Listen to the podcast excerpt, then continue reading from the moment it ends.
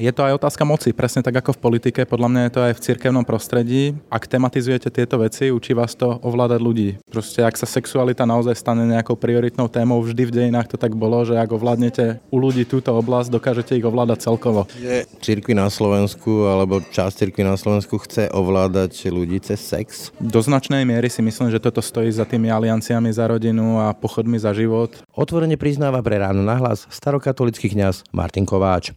Kázania kňaza Kufu sú tak podľa neho v hlbokom rozpore s Ježišovým posolstvom. To, čo volí kňaz Kufa a to, čo ja si myslím, je obsahovo nesprávne. Ten spôsob, akým on poňal túto svoju úlohu, je pre mňa nekresťanský. Pre mňa je to nezlúčiteľné s tým, v akého Boha ja verím. Dominantná rímskokatolícka cirkev sa podľa Kováča doteraz nevyrovnala s negatívnym dedičstvom Jozefa Tisa a za väčšie orozenie ešte stále považuje liberálov než fašistov. Neviem, či by tá inštitucionalizovaná cirkev, ktorú aj ja sám do istej miery zastupujem, dokázala Ježiša rozpoznať poznať. Niekedy Ježišov odkaz naozaj viac vidím v ľuďoch v sekulárnej spoločnosti, ktorí pracujú s bezdomovcami, s týranými ženami, s opustenými ľuďmi. O mnoho väčší odkaz ako u mnohých duchovných, ktorí hovoria podobné veci ako farár Kúfa. Tá zásadná vec, ktorú vidím ako problematickú je, že ako slovenské cirkevné autority dokážu veľmi promptne a rýchlo zasiahnuť voči ľuďom, ktorí sú liberálnejšie zmýšľajúci, progresívnejšie zmýšľajúci. Zatiaľ čo voči týmto ľuďom, ktorí sú fašistami, sa postupuje veľmi jemne a v rukavičkách. Napriek tomu, že v prvej línii boja voči LB LBGTI stoja často práve cirkvy,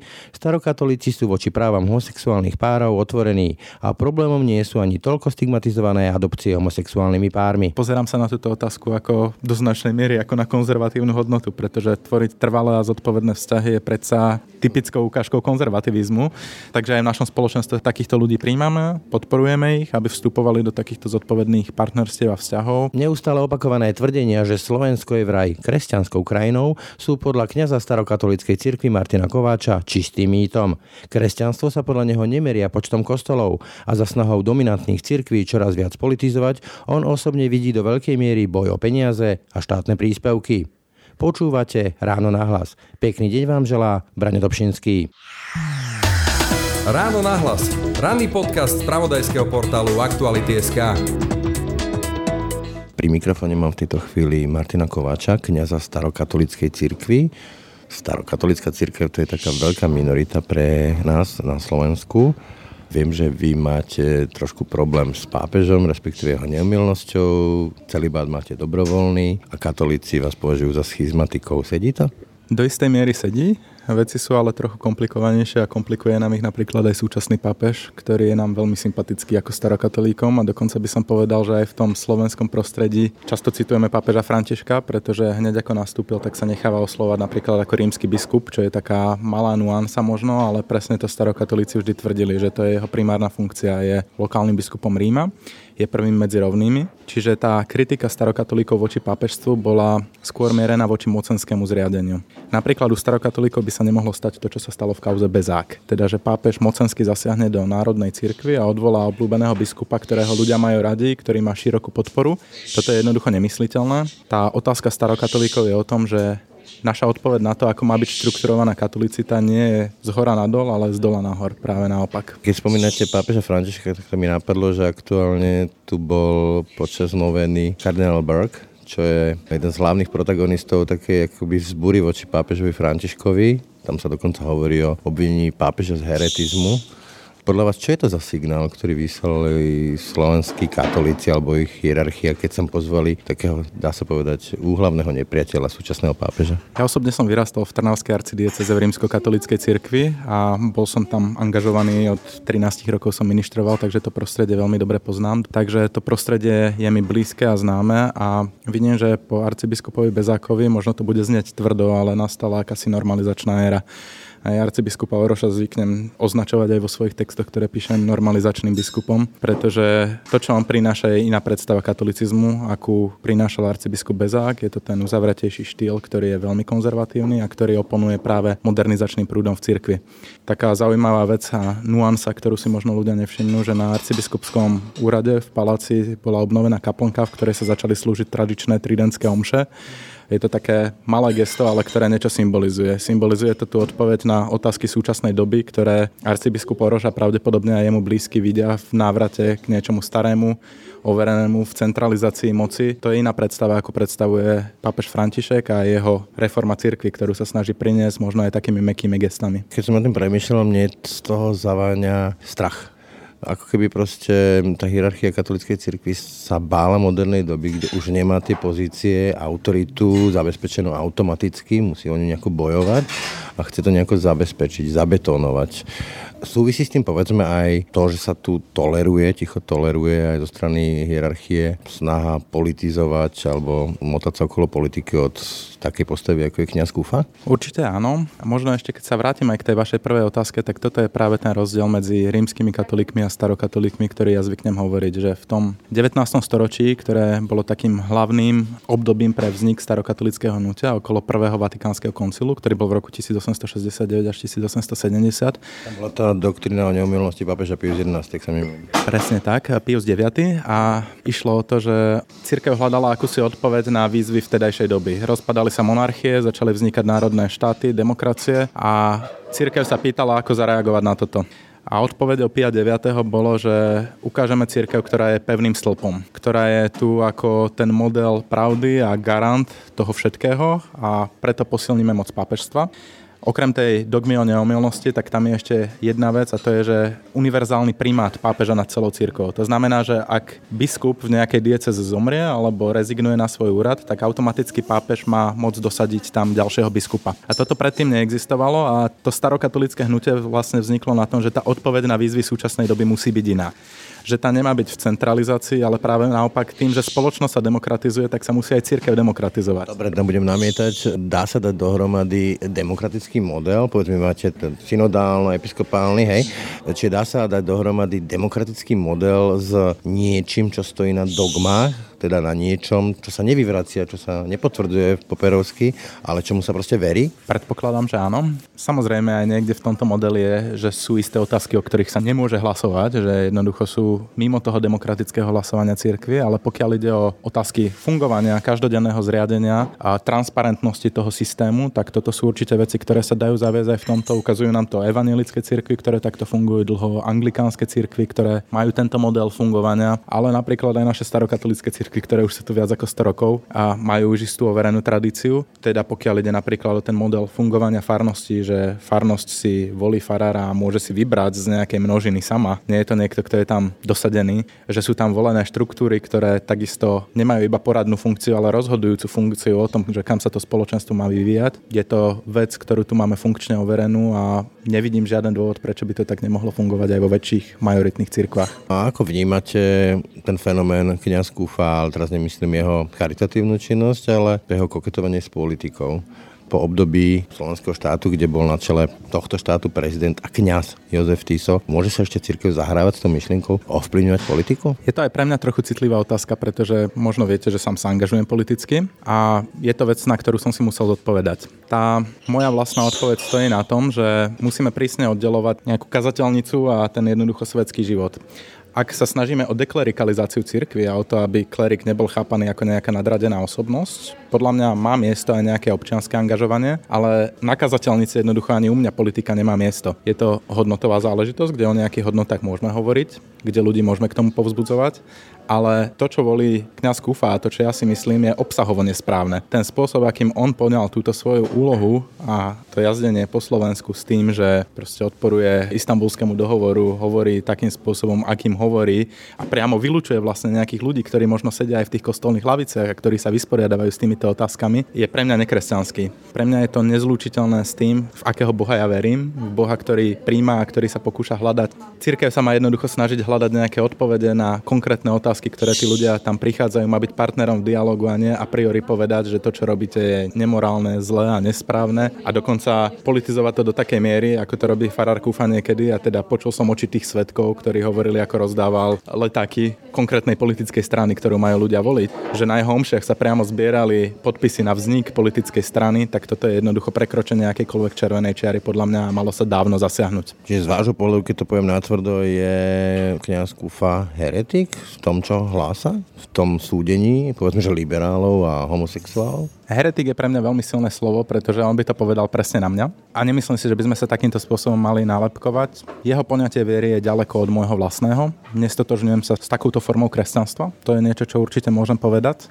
A zásadný problém vidím v tom, ak církev naozaj podporuje konšpiračné teórie, ktoré priamo šíri, ak si neoveruje fakty, pracuje s vymyslenými príbehami, ak e, samo sebe Kufa často hovorí, že proste na mňa útočili, že proste ja nemôžem ísť do Bruselu, pretože v Bruseli je niekto, kto na mňa útočí. No, zotnú mi hlavu toho.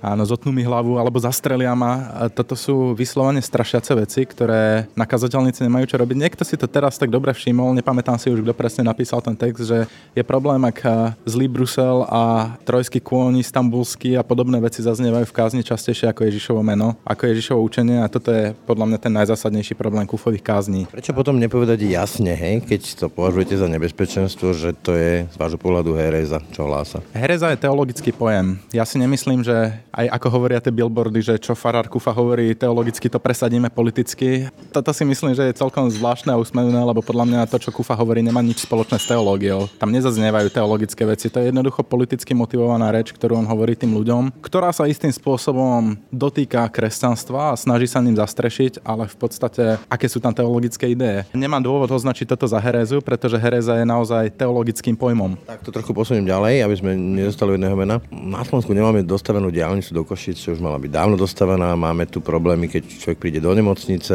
človek si musí vyberať školu, kde dá svoje deti, lebo nie každá zodpoveda tomu, čo by mala zodpovedať v 21. storočí v stredu Európy. Proste máme množstvo problémov. A napriek tomu tu dookola riešime gender, homosexualizmus, riešime tu Istanbul, Marrakeš. Čím si vysvetľujete takú posadnutosť týmito témami, ktoré princípe nemajú nejaký reálny dopad na to, ako žijú ľudia na Slovensku. Je to vec, ktorú sa sám seba pýtam každý deň a veľmi často s tým zápasím. Naozaj sa vyberajú nejaké zástupné problémy, pretože vidieť realitu je niekedy oveľa komplikovanejšie. Ten jednoduchý príbeh a jednoduché odpovede sú pre ľudí priateľnejšie. Ale církev do veľkej miery okolo týchto tém sa točí, ako keby bola trošku posadnutá sexualitou a týmito ostatnými témami. Prečo? Je to aj otázka moci, presne tak ako v politike. Podľa mňa je to aj v cirkevnom prostredí. Ak tematiz analizujete tieto veci, učí vás to ovládať ľudí. Proste ak sa sexualita naozaj stane nejakou prioritnou témou, vždy v dejinách to tak bolo, že ak ovládnete u ľudí túto oblasť, dokážete ich ovládať celkovo.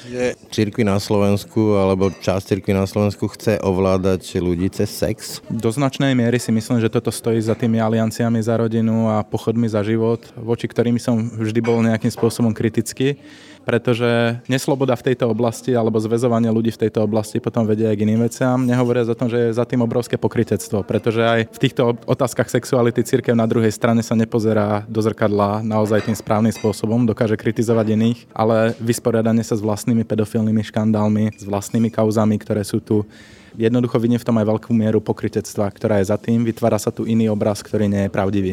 To mi tak trošku zlomyselne napadá, že či povedzme taký ten nie najlepší vzťah eh, rímskokatolíckej cirkvi k vám, starokatolíkom, tá vyčitka, že vlastne utekajú z rímskokatolíckej cirkvi ľudia, aby sa mohli oženiť a byť kňazi v starokatolíckej cirkvi, je aj o tom? Sú určite aj také prípady, ale u mňa toto nebola zásadná motivácia. Možno to bude znieť eh, komplikované, ale tá otázka moci a výkonu moci bola pre mňa oveľa zásadnejšia ako otázka celibátu. Dokonca keď som vstupoval do starokatolíckej cirkvi, tak som nebol rozhodnutý, že sa stanem kňazom. To nebola jednoducho zásadná motivácia. Videl som tu demokratickosť tých farností, čo bolo pre mňa pomerne zásadné motivačné. Videl som istý deklerikalizovaný model, keď tí kňazi naozaj nemajú veľkú pozíciu moci u nás kňaz nezažije to, čo v rímskokatolíckej cirkvi, že sú tam davy ľudí, ktoré za ním prichádzajú. Musí si budovať prirodzenú autoritu. Ja sám som budoval svoje farnosti úplne od nuly a to je skúsenosť, ktorú mnohí nemajú, je veľmi náročná a ťažká, ale samozrejme ponúkame zázemie aj takým ľuďom, pre ktorých toto bol motivačný faktor, pre ktorý odchádzali z rímskokatolíckej cirkvi. Ešte vrátim k tomu sexu, ale tej tematike. Viem, že starokatolíci majú oveľa uvoľnenejší vzťah alebo liberálnejší vzťah k téme homosexuality. Prečo podľa vás tak fascinuje napríklad katolickú církev táto naozaj minoritná téma, veď podľa všetkých možných štatistík to sú 4% a z toho naozaj reálne vzťahy chce ešte nejaké len percento? Jednoduchá odpoveď úplne neexistuje, ale samozrejme je to tá dlhá tradícia kultúrno-spoločenská odmietania týchto otázok a je vidieť, že aj v tých cirkvách, ktoré pristúpili k otvorenejšiemu pohľadu, to bolo tým, že celková spoločnosť pristúpila k otvorenejšiemu pohľadu na homosexualitu. Na Slovensku sme ešte v takom štádiu, že ani spoločnosť nemá celkom vysporiadanú túto otázku a církev je v tomto istou bariérou a podporou, pretože aj v západnej spoločnosti vidíme, že ak sa jednoducho raz táto otázka zlomí, už neexistuje cesta návratu ak sa zmení toto tabu, tak zrazu sa tí ľudia naozaj stanú úplnou súčasťou spoločnosti a mnohí sa tohto boja, že sa toto stane normalitou. Ale práve, že vidíme, že sa to stáva normalitou a že v vodovkách nežerú malé deti prečo tomu bráni, respektíve pre vás je problém, aby povedzme, že homosexuáli alebo homosexuálne páry mali zväzky a mali povedzme v nich aj deti a prípadne si aj adoptovali deti? Naopak pozerám sa na túto otázku ako do značnej miery ako na konzervatívnu hodnotu, pretože tvoriť trvalé a zodpovedné vzťahy je predsa typickou ukážkou konzervativizmu. Teda spoločnosť by mala hľadať také cesty, ktoré umožňujú aj to výhodné pre tú spoločnosť, ak tí ľudia trvalo a zodpovedne spolu žijú. Takže aj v našom spoločenstve takýchto ľudí príjmame, podporujeme podporujeme ich, aby vstupovali do takýchto zodpovedných partnerstiev a vzťahov a sme jednou z takýchto komunít v Bratislave, ktorá je im určite otvorená. Nie je nás veľa, neustále musíme argumentovať v tom mainstreame slovenskom, ktorý je stále konzervatívny, ale myslím si, že veci sa pomaličky lámu a je pre mňa obrovským zadosťučinením, keď prídu za mnou veriaci ľudia, ktorí naozaj dlhé roky spolu žijú. To sú vzťahy, ktoré majú desiatky rokov teda homosexuálnych partnerov a prichádzajú so slzami v očiach s tým, že konečne našli nejakú církev, ktorá ich s otvorenosťou príjma, ktorá chápe ich problémy, ktorá sa snaží byť tým partnerom v tomto dialogu a hľadaní Boha. A to je pre mňa obrovským zadosťučinením ako pre kňaza. Teraz bol čas Vianočný, mali sme narodenie Ježiša Krista v tom kresťanskom podaní a tak spomínam na jednu scénu z bratov Karamazovcov, kde príde Ježiš opäť na svet a v čase inkvizície v Španielsku nakoniec skončí v inkvizičnej cele. Keby dnes sem prišiel medzi nás Ježiš Kristus, ako by asi vyzerala? Vôbec spoznali by sme ho? Zásadná otázka, ktorú som sa aj ja sám seba pýtal a aj som ju trochu tematizoval v tých vianočných kázniach, pretože podľa mňa ten vianočný príbeh, najmä v Matúšovskom podaní v Evangeliu, je presne o tomto, že mocný tohoto sveta, ktorým bol vtedy Herodes v Ježišových časoch, tak spoznali jeho hrozbu a on si necháva zavolať kňazov a tých, čo poznali písmo, teda zákonníkov, aby mu vyložili, že kde sa má narodiť Mesiáš a ten príbeh hovorí o tom, že oni veľmi presne hneď nájdu miesto, že mal sa narodiť v judskom Betleheme, ale nič to s nimi nerobí. Že tí, ktorí prichádzajú, tak sú pastieri, ktorí práve boli na nočné a pásli svoje ovce, že to sú proste náhodní okolo idúci a že sú to nejakí úplne vzdialení ľudia inej kultúry, tí mudrci z východu, ktorí prichádzajú sa mu pokloniť.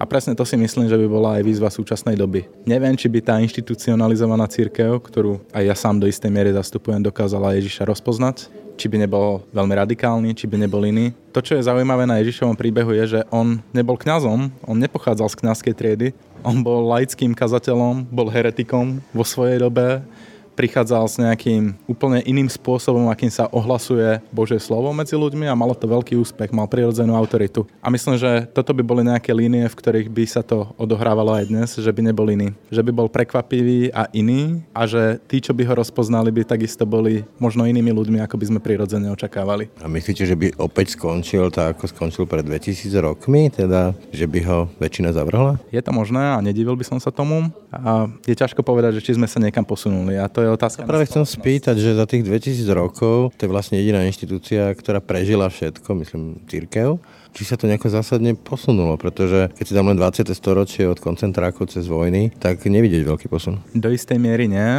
posunul sa možno ten narratív, vymenili sa figúry v istých úlohách a je otázka, nakoľko by sme toho boli schopní. Trochu nám to možno skresluje aj slovenský kontext. Ak sa pozrieme na zahraničné cirkvy mnohé, tak podľa mňa prichádzajú s odvážnejšími víziami a sami sa pýtajú tieto otázky. A to je podľa mňa kľúčové, aby sa aj do tých pozícií moci dostávali ľudia, ktorí sú ochotní pozrieť sa na veci inak. Občas sa to deje a toto je podľa mňa jedna z tých kľúčových úloh, ktorú ako církev máme. Dostať prirodzené autority do pozícií moci, aby oni nám potom ukázali a Neviem, že či by to zvládli, ale samozrejme je to odvážny pokus, do ktorého by sme mali ísť, aby sa tie veci zmenili. Jedno zo zásadných chýb našich dejín, ktorú spätne reflektujem spolu s niektorými ďalšími ľuďmi, je, že v 90. rokoch a vlastne ešte v roku 89 sme zdedili Jana Sokola ako takú figúru a jedna z mála osobností, ktorá sa mu vždy dokázala kriticky postaviť v tom rímsko-katolickom prostredí, bol Anton Srholec. A to je podľa mňa taká jedna z tých vecí, že keď sa pozrieme na ten Strholcov príbeh, je mi tomu Ježišovskému posolstvu oveľa bližší, malo veľa prirodzenejšiu autoritu a nasledovalo ho možno ešte viac ľudí ako toho arcibiskupa Sokola a možno na neho ešte dlho budú spomínať. A je pre mňa veľkou otázkou, prečo títo ľudia sa nedostali v tých 90. rokoch do tých pozícií moci, že by možno církev na Slovensku vyzerala v súčasnosti inak. No pre mňa sa otázkou keďže mnoho z tých ľudí poznám, ako tí, ktorí zažili na vlastnej koži, mnohí, za komunistov alebo to za socializmu, prenasledovanie, ostrakizáciu, vyhadzovanie z práce, neviem čo všetko možné. Po rokoch demokracie sa začínajú správať skoro rovnako. Ostrakizujú, útočia, používa proste ten istý model, ktorý na vlastnej koži zažili. Poznám aj viacerých, ktorí si dokázali zachovať tvár a problémom je, že nikdy sa nestali naozaj nejakou súčasťou asi toho mainstreamu. Isté chvíle mali aj moc v rukách a práve toto sú podľa mňa príklady hodné nasledovania. Je to taký rozlišujúci faktor. Ako človek dokáže narábať s tou mocou, keď ju dostane skutočne do rúk. No inak Slovensko a církev tak má jedno špecifikum podľa mňa, to je tieň Jozefa Tisa.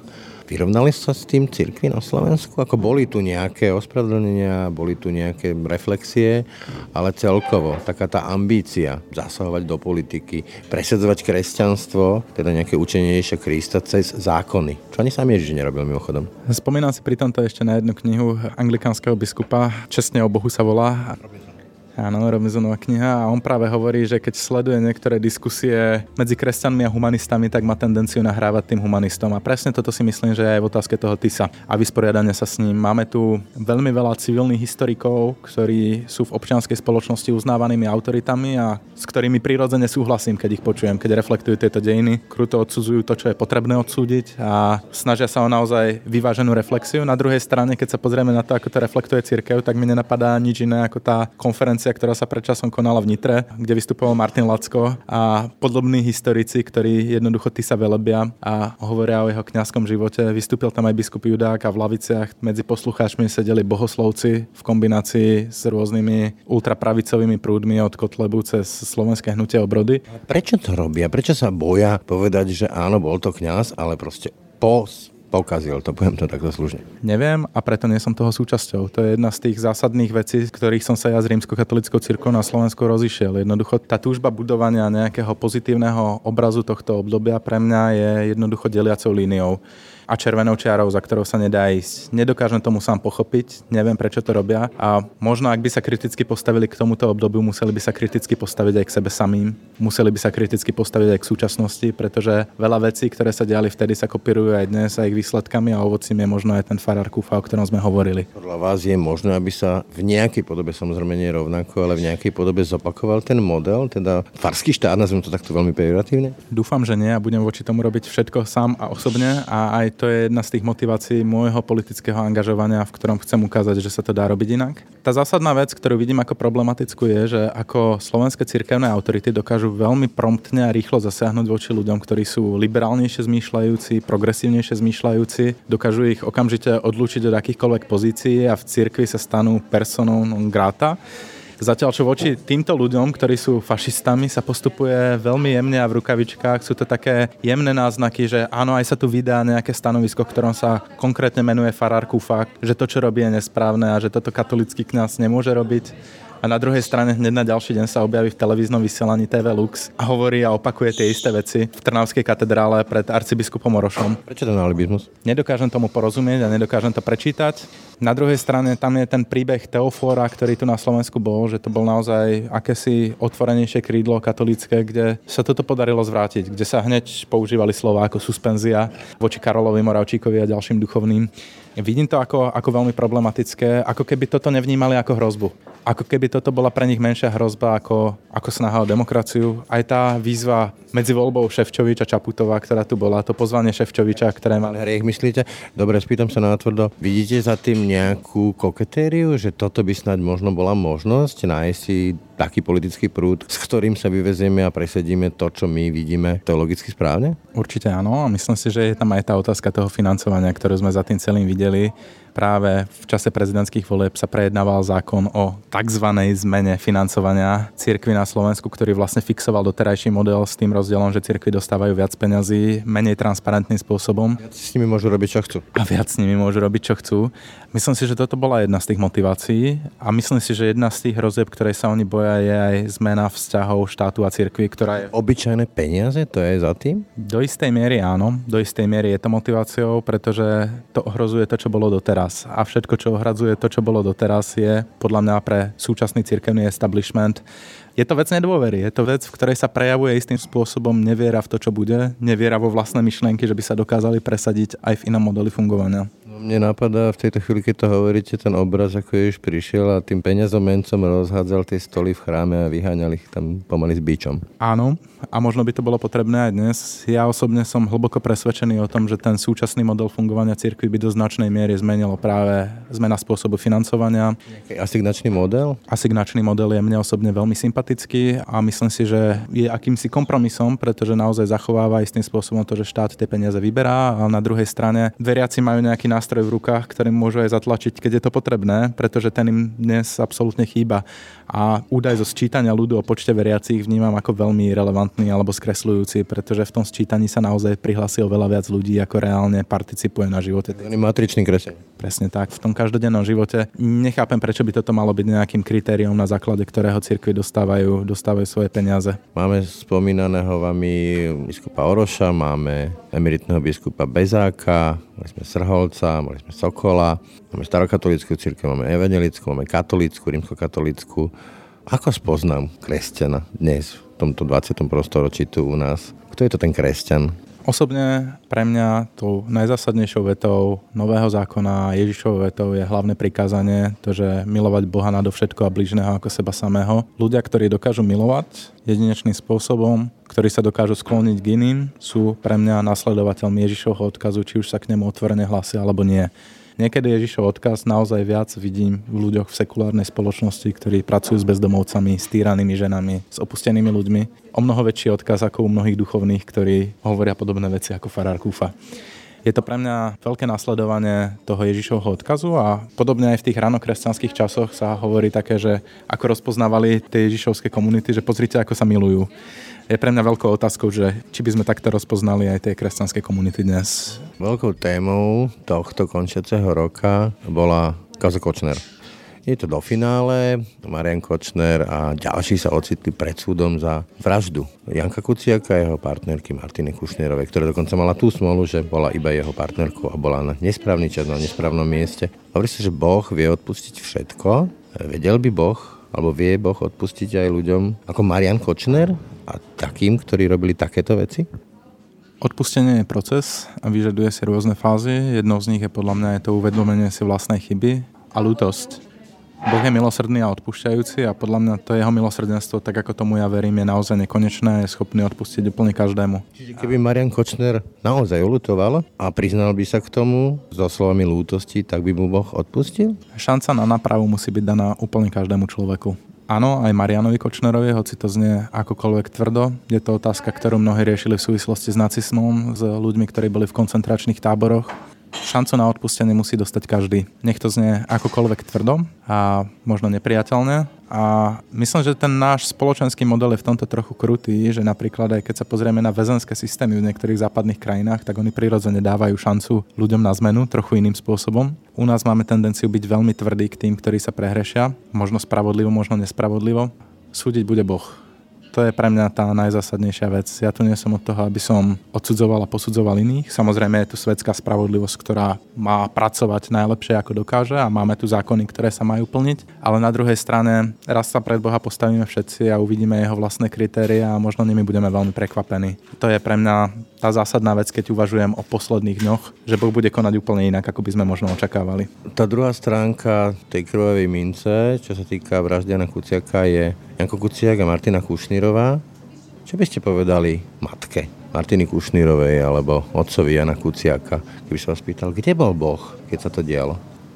Náročná otázka a v každej situácii a aj keď ho možno nevidíme, tak podľa mňa Boh bol na ich strane. A to, že temnota niekedy vyťazí, neznamená, že svetlo sa nakoniec neprelamuje.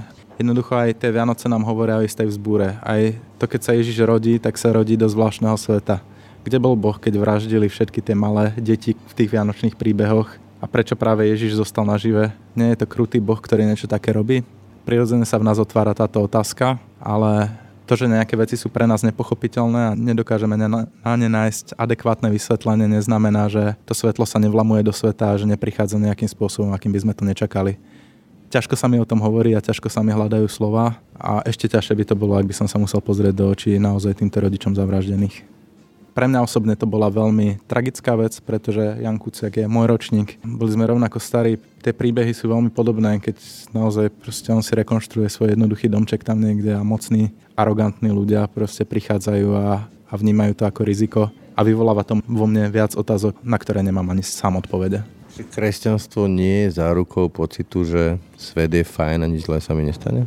Určite nie a myslím si, že toto je jedna z tých chorých predstav, keď si veriaci ľudia myslia, že církev im dá odpoveď na úplne všetko, že keď veria v Boha, tak budú prosperovať a bude sa im dariť. Myslím si, že toto je jedna z tých falošných predstav o církvi a o Bohu, ktoré potrebujú tiež zbúrať. No keď si pozrieme sem kauzu Tréma, kto všetko tam bol zapletený, mňa najviac šokovalo, že tam komunikoval aj šéf, bývalý šéf Národného onkologického ústavu, kde rodičia bojujú o to, aby ich deti, ktoré majú rakovinu, dostali CT a liečbu. Po tom všetkom, čo sme sa dozvedeli z týchto vecí ako tréma a podobne, sme my vôbec kresťanskou spoločnosťou, ako radi mnohí cirkevní predstavitelia, ale aj politicky prehlasujú, že sme kresťanský národ?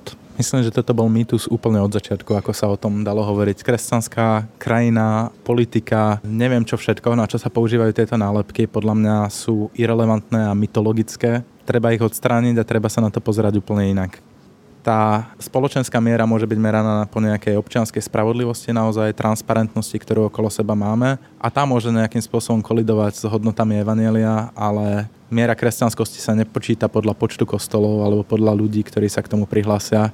Myslím si, že je to úplne irrelevantný faktor.